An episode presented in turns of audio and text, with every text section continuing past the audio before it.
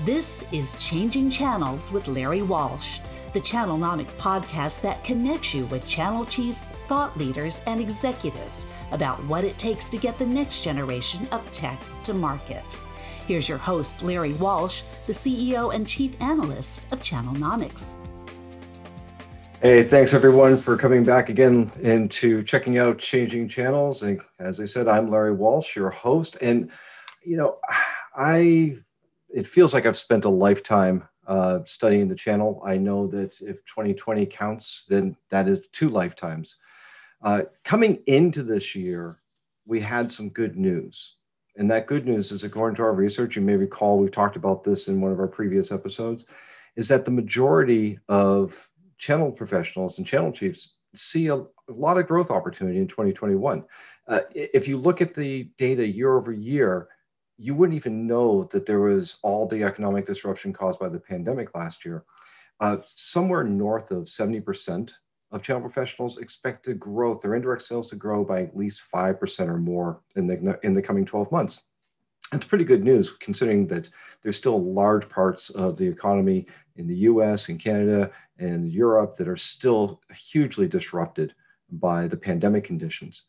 But here's the thing is that even with this level of optimism, 5% growth or better, which even by the most conservative estimates on the market watchers is about 2x what the, what the technology segment will grow. Even with this optimistic outlook, a lot of channel professionals are under pressure to demonstrate the value of their organizations, of their partnerships, of their partners in the field to their management.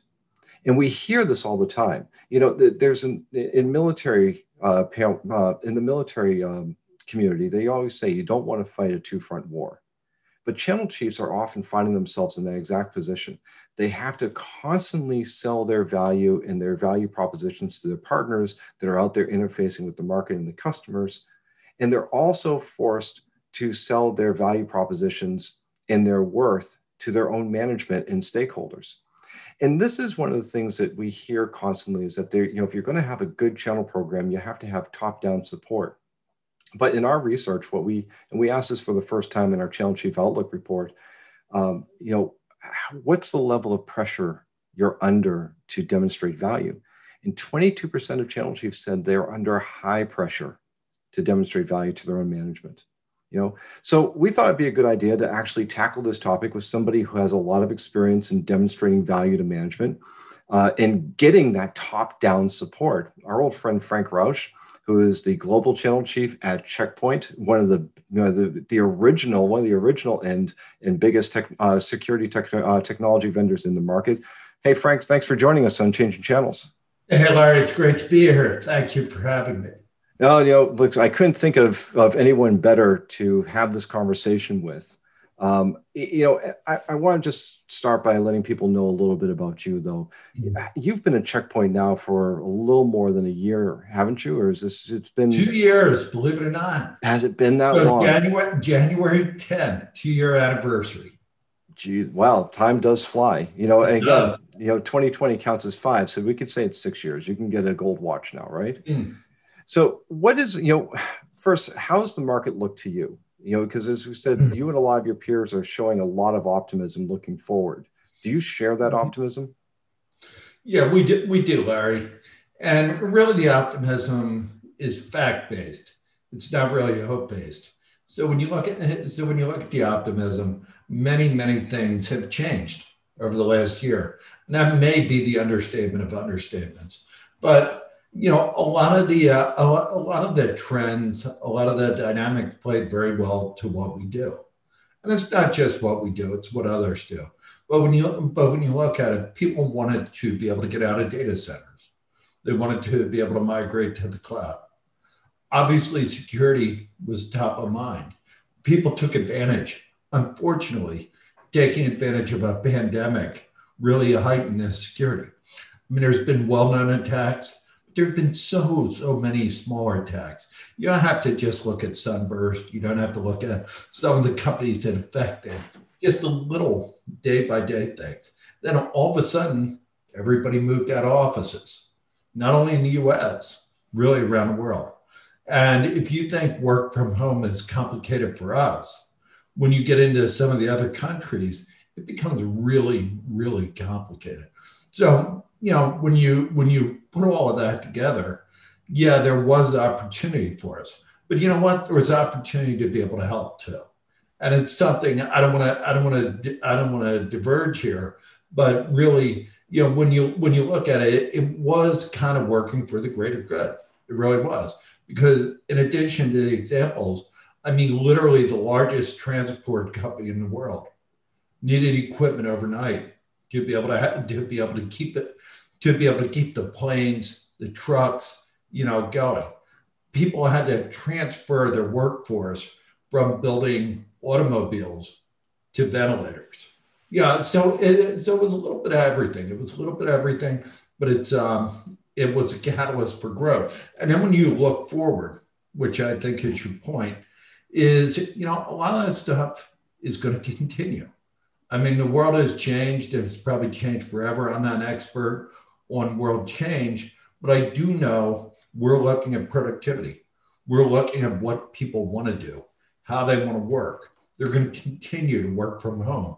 It's going to be very difficult to repatriate some of the workloads that end up on the cloud during the pandemic. So people will probably continue in that direction. So I think it's going to be a good environment. It's going to be a good environment for us. It's going to be a good environment for everybody. But more importantly, the world's coming out of this. We see the light at the end of the tunnel and we're excited about it. Yeah, and I would imagine, you know, given that you are a channel chief, your role is to get take your company's products to market with and through partners that you see that the partners are instrumental in in facilitating that growth and those better outcomes for the for the end customer. Sure. Yeah, yeah, we absolutely do. Because if you you know if you just look at some of the things that I pointed out, there's a couple of trends. One, you're going to need you're going to need feet on the ground. You're going to need people to be able to do the work. You're going to need people to do the work not only in offices, but either via Zoom or to be able to go to remote locations. You're gonna you're gonna also need bridge builders, and there is nobody better in the world than a channel at building bridges. And whether that bridge is between Checkpoint and Microsoft, Checkpoint and AWS, you know, those the bridges need to be built. So it's a great opportunity for the channel, no doubt. Yeah. So Frank, you've been around. You know, I'm not to I'm not going to paint any age on you, but you've been around old for a jo- while. No old jokes. I'm not good. There is no old jokes involved here, but you know, you you started off selling calculators to the channel, which is a you know honorable profession. Uh, that, that, that is not true, but let's let's just keep rolling with it. well, look, you know, you've you've worked at a number of very high profile companies. You've you've mm-hmm. run channels in in some some of the more marquee brands in addition to Checkpoint, you were at VMware for several years, you were HP for several years. Have you seen this though when you describe what you, you know the need for for boots on the ground, the feet on the street that partners provide that that bring the different vendors together, that connects with the customers, that give the mm-hmm. customers the technology they need?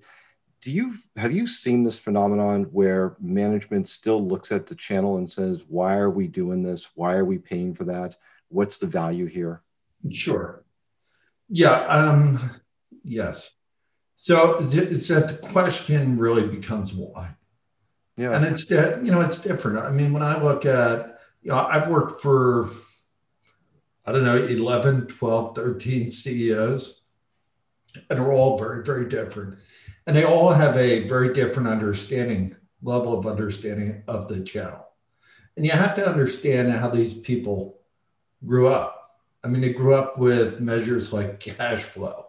They grew up with measures of, you know, IRR or whatever, what, you know, whatever that measure would be. Hmm. And all that was just really black and white. I mean, you know, it's, you know, you would you would listen to the CFOs. CFO would tell you basically the metrics would be the same. The metrics would be extremely predictable. I think with the channel, there's a little bit more mystery, and there's a little bit less understanding. And what I mean by that is, you know, when you you know they want to know when they put a dollar in what they're what dollar they're going to get out of it. And a lot of the metrics can't be solidified. they can be quantified, but they're not as concrete as an internal balance sheet or an internal income statement or an Intel uh, report of cash flow. You know, it's just going to be a little bit different. So I think the channel chief's job is to be able to set the table. And you know, I know we're going to talk about how you justify how you justify value, how you justify the value of the channel. But realistically, when you start defending that value, you've already lost. It happens way before then. But okay, let's before we move on to that, I, I want to talk about what you just described here because I think it's it's really interesting. Because what you're to summarize what you just said, it comes down to the word uncertainty, is that that management, whether it's a CEO or a CFO or a COO, it's what you're describing is is they want transparency and certainty in what's happening uh, in the field as it reflects on the value of the business and what they have yeah. to rationalize, right? But they don't have that level of of certainty when they're dealing directly with customers. So why do they have a different expectation when they're dealing with the channel?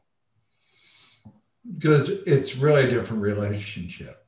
So when you think about when you think about the CEO customer relationship, basically the CEO needs the customer to buy. Hmm. When you think about the CEO employee relationship, the CEO needs the employee to work. Question, because the question in the CEO's mind is what exactly is the role of the channel? How are they going to benefit my larger agenda? But more importantly, how are they going to benefit it in a way that becomes predictable to me? And more, more importantly than predictable is really the word accretive. And you need to be able to set that table, as I said before. Yeah, yeah. So let's let's talk about that because you've had a lot of success in doing this. Is building consensus and agreement on the value of, of the channel and partners and their role that they play in taking products to market. What is, you know, what's Frank's formula for doing this? How do you get your executives to buy in on this? And and not just buy in on it, but actually give you know authentic support, not just not just lip service. Yeah, so it, so it's different. Um, you know, a lot of the people that I worked for in the past, and you know, you start out with somebody like Michael Capellas, you go to Carly Fiorina, you go to Mark Hurd, rest in peace, uh, Leo Apotheker, uh, Meg Whitman, Paul Maritz, uh, Pat Gelsinger, who's been a little bit in the news lately, and Gil Schwed. So, you know, you're talking about a myriad of different personalities and a myriad of different backgrounds. So, the, you know, the first thing is really gaining the alignment with the CEO. And it never happens that easy, by the way, because you're you're, you're gonna have to you're gonna have to fight your way in the door. Or you know, you're gonna have to get invited to that party before you can have a voice at the table. So therefore, it's normally going through the CRO. It's normally getting the trust to the CFO, maybe the COO, before you even get to. So you have to play right across the C-suite. Once you do that, you need to be able to educate them and respectfully, because these people are may be one level above you, they may be four levels above you or five levels above you, depending on how the company is organized. So you're not going to go in there and say, hey, you know what? I'm the channel guy. I'm the channel expert. Let me show you how it's done. That's the easiest way to get kicked out of the boardroom. You won't even you won't even get another word in it. But one of the ways you can educate them is to be able to take them out on the field. And this used to be one of the favorite things that Mark Hurd and I used to do together. And we did it literally every week or every other week. We would have partner roundtables in whatever city Mark was in. Mark was in. And It was a phenomenal experience because he got to know not only the role of the partner CEO, but the interest, what motivates the partner CEO, and actually who they were, who they are. Because there's a big difference between showing a PowerPoint slide and sitting your CEO across from somebody that really matters in the channel. Yeah, how effective and, again you know mark who passed a couple of years ago um, he was he got a lot of credit for doing some great things at hp he also mm-hmm. did some great things at oracle he was always known though as being a data wonk i mean he really mm-hmm. liked to interrogate the numbers yeah. Uh, and he's not alone i mean there's a lot of people who sit in in that seat that do i work right? for i work for one of them right now yeah so how, what is it you know what what makes the connection between the data and the people because you're what you're describing here is a very it, it sounds you know very subjective i mean it, it's it's not the type of thing that data guys really key in on is having that that up close and personal experience. Yeah. So so yeah it's uh yeah it's the story of the it's the story of the channel chief. It really is. So when so when you look at that data you need to be able to normalize the data and you need to be able to add credibility to the data. And what I mean, what I mean by that is the worst thing that anybody could ever do as a channel chief is to be able to go in with their own scorecard. If you go in with your own scorecard, you it's almost end game at that point. What you need to be able to do is you need to be able to build that scorecard with the executive staff of the company you work for. And then you need to be able to test it externally with channel partners because basically Mark's interests were very different to Carly's interest, were very different to Meg's interest, were very different to Pat's interest. So you need to be able to align the vernacular. You need to be able to align the metrics. You need to be able to align the KPIs so they're meaningful on both sides. And you can't let the floor move out from under you when you do it. You need to be able to stay consistent. Once you do that, you have a chance. Yeah. You know, something you said though, and I'm curious about this, is that you're not just going to walk in and and say, "Hey, I'm I'm the the pro from Dover. I'm here to to make everything mm-hmm. work." Mm-hmm. You have to earn that time in the room and get an mm-hmm. invitation to come in. Your chief revenue officer, your head of sales, though, has a seat at the table. Not only is there a seat there, but there's also a nameplate for him or her. So, what's the difference? Because if you look at, particularly at companies like Checkpoint, you do all your business through partners. Uh, you look at other marquee brands out there. Microsoft is famous for saying 95% or more of their revenue goes through partners, and the list goes on. Um, why is it that there's such reverence to the CRO but the channel chief has to fight their way in the door? Well, normally, normally, and there is there is no normal, but nor, nor, normally the channel chief does not report to the CEO. I mean, unless you're in a unless you're in a very small or very unusual company. Yeah. So and normally that door is through the CRO. And the CRO is naturally the advocate most of the time of the channel chief. Because in the world of CRO, they're like, I don't have enough marketing dollars. I don't have enough people. I don't have enough customers. I don't have enough reach. There's no way, there's no way I'm going to be able to, there's no way I'm going to be able to make my number. So, you know, basically, you know, that's task number one. And you're bringing up a really good point. So, task number one is can you get on the same level and be in the, I don't want to use the word caste system, but the leveling system where you are an equal of the people that are running the geos if you're a worldwide channel chief. That gives you tremendous credibility and a big voice with the CRO. The CRO then becomes your advocate to be able to get to the CEO. But in all cases, that might not be enough because there's some of the companies that you mentioned that I used to work for where you have a very powerful COO where you have a very powerful CFO. And the road to the ear of the CEO oftentimes goes through the CFO. It's complicated, it's not all the same, but you need to be able to work at it and you need a plan to be able to get there. Yeah.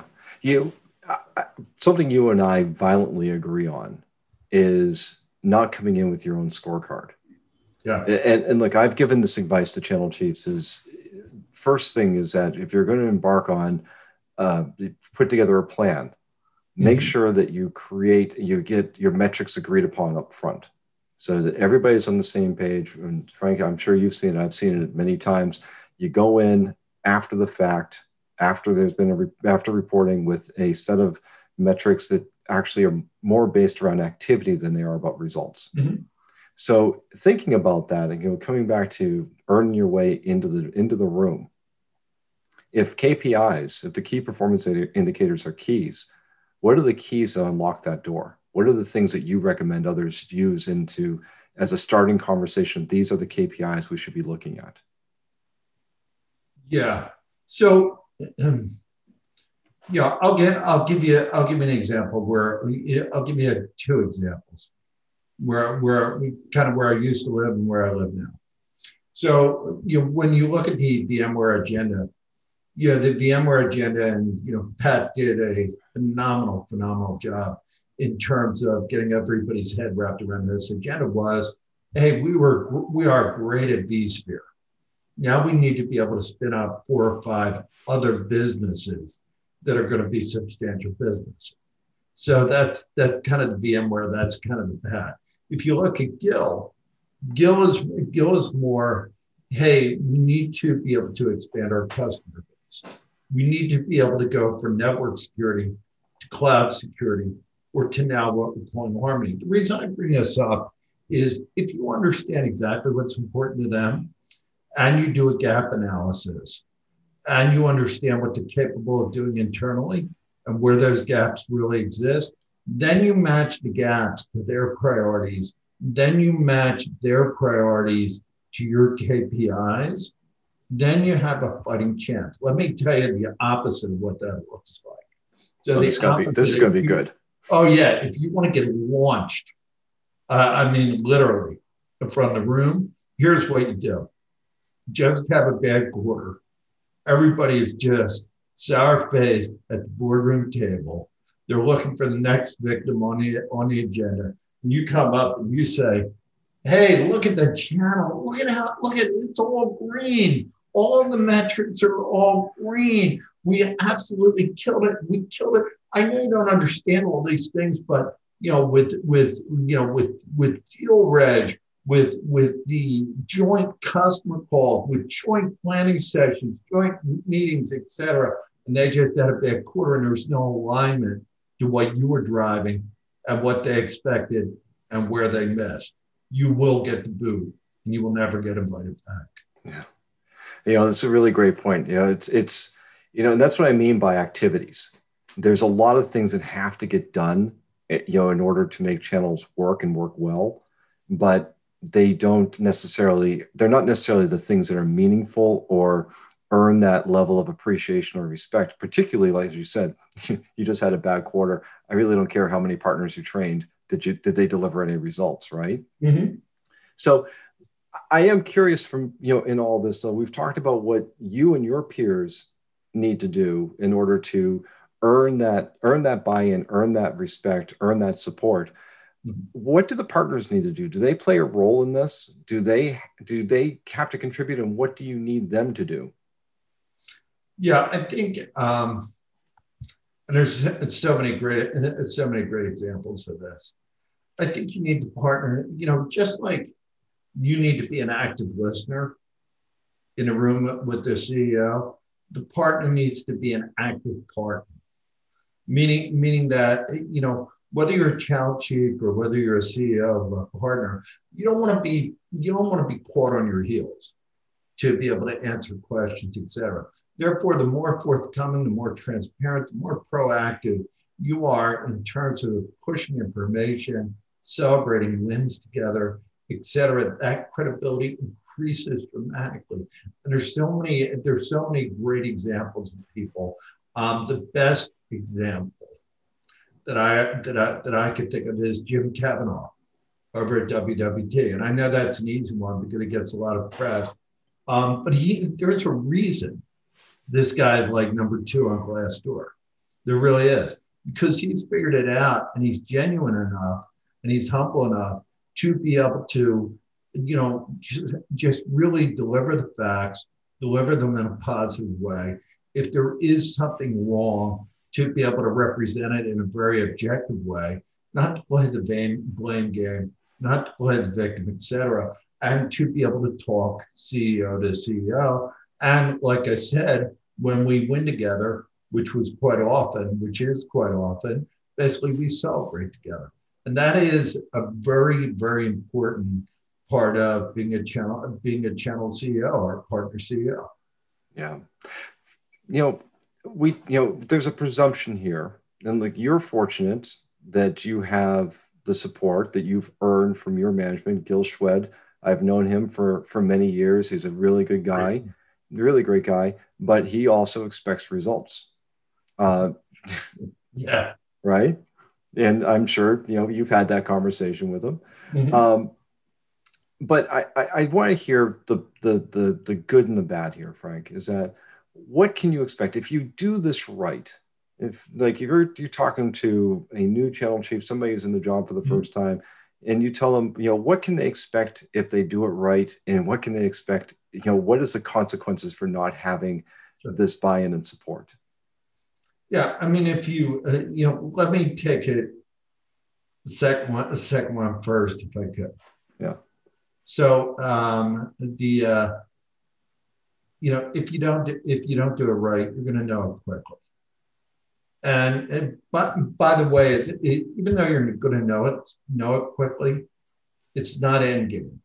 It's not like you don't have the ability to course correct on this. And what I, you know, you're you're you're going to have you're going to have that learning period when you get into a new job or when you're dealing with a new CEO, or even when you're dealing at the board level or whatever, you're going to feel it. You're going to feel each other out a little bit. You're going to understand what the metrics are, et cetera. Just take advantage, take advantage of that time. And again, the worst thing, the worst thing you can do, other than bringing in your own scorecard, is say, "This is the way we used to do it at VMware," or "This is the way we used to do it at HP." Maybe that's step four or step five, but it's definitely not step one. Okay. Second thing is you need to you need to be able to listen. You need to be able to observe. You need to be able to pick up the rhythm of the room. And I don't mean just when you're in the room that one time, the natural rhythm of the executive team. And you need to be able to find a way to be able to fit into that. And you need to be able to, like I said on your scorecard, what happens, what happens when you do it right is basically you're not challenged as much. You're invited into different meetings. You're invited in a different way into different meetings, not to be able to just sit there and take notes and observe, but you're part of the agenda. You'll know it when it absolutely happens. Because again, at Checkpoint, it's been very fortunate for me to be able to have a great CEO like Gil and to be able to have a great boss like Dan, but also to be able to have a great board you know, people like Jerry Ungerman, Guy Gecht, um, just fantastic people that are not only willing to be an advocate for the channel, but also be a, a sounding board for me. Because if I want to try something or I'm going to test something with Gil, it's always good to be able to talk to those guys and say, how do you think this is going to go? Frank, this is really good advice. I really appreciate you sharing this with us and everyone. Um, now we're going to change gears a little bit and we're going to go to our final five. I don't know what a final five is, Larry, but I'm scared. you should be. Yeah, I think I should be. All right. So everybody, just so everybody remembers this, our final five is just a few fun questions. Get to know Frank a little bit better. Let's send him on his way with a smile on his face, and maybe more importantly, smile on everybody else's face. And as always, Frank has not seen these questions. Um, so, Frank, I, let's start with the first one. What we got for you here is what's the most important? What's what is that one thing that most people get wrong about the channel? It's got more than one end. Uh, no, you know that you know that the word off balance work off balance sheet workforce. Yeah, they don't work for you. They really don't. They can choose to work for you but it's not a, it's not about entitlement. It's not about your entitlement. It's not about their entitlement. Right. Uh, second one, Frank, is that you like you're a lover of music. You love you you love sports, and in particular, I've seen more photos of you on golf courses than Tiger Woods. So, if hmm. you had to choose one, which would you go to? A concert or a golf course? I would go. I, I, would go to a concert, and I think you know um, Prince, Tom Petty have made me understand the difference between concerts and golf courses. Golf courses probably will last forever. Artists will not last forever. Take advantage of the artist while you can. You know, I couldn't agree more. I, you know, I am still in mourning that Neil Peart passed last year, and I will never see a Rush concert again. Frank, really important question. Our third one is you know, you talked about the importance of not having your own scorecard, getting, you know, buy-in. What is your go-to KPI? What is my what is my go-to KPI? It's hard, Larry. I'm not sure I have one. I mean, I, I look at a, I look at a whole bunch of different things, but you try to measure partner contribution. Um, at Checkpoint, we do that uh, by something called inbound deal reg.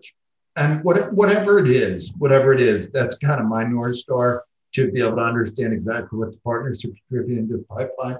But whatever it is, make sure it's indisputable. It really is that there's a certain reverence with that KPI that everybody agrees that if that KPI is working for you, we're going to make the numbers. Yeah, sage advice.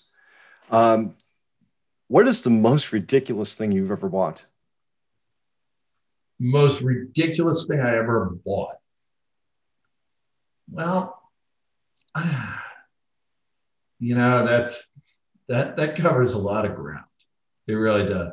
I'm to say I'm to say being ridiculous, crazy to be able to buy a bar when I never thought I would own a bar, and for that bar to be a rock and roll bar, and for that bar to be able to um, have live music 350 nights uh, a days days a year, and to be able to have that bar that has a history of George Thorogood, Richie Sambora, Mary Chapin Carpenter, etc.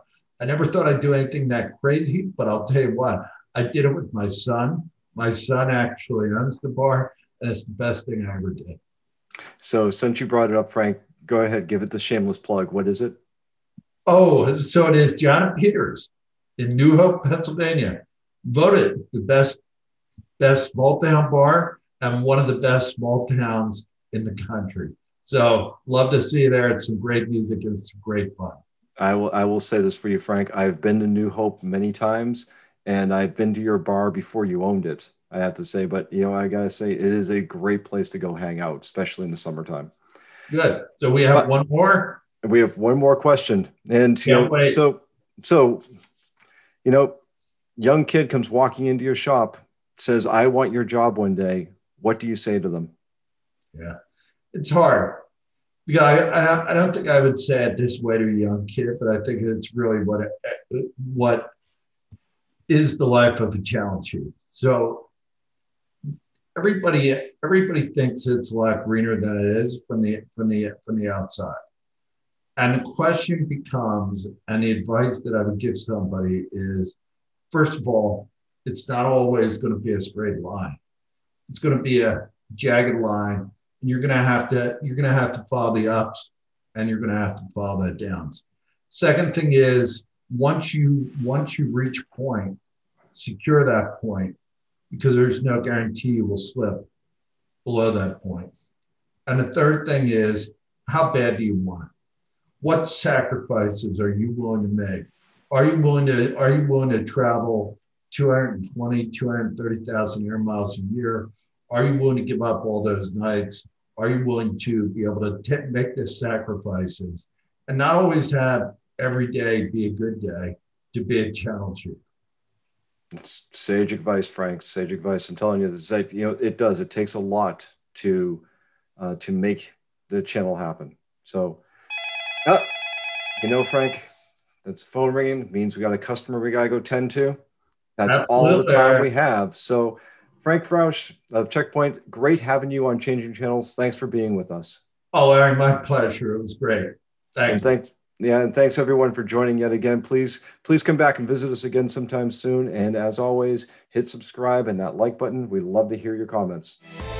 Thank you for joining Changing Channels with Larry Walsh, a production of Channelnomics, with the support of our production team at Modern Podcasting. If you've enjoyed today's episode, hit the like button, subscribe wherever you get your podcasts, and share with your friends. For more information about Channelnomics services and insights, follow us on Twitter and YouTube, and check out our website at channelnomics.com. Channelnomics is a registered trademark of, and Changing Channels is copyright by 2112 Enterprises, LLC.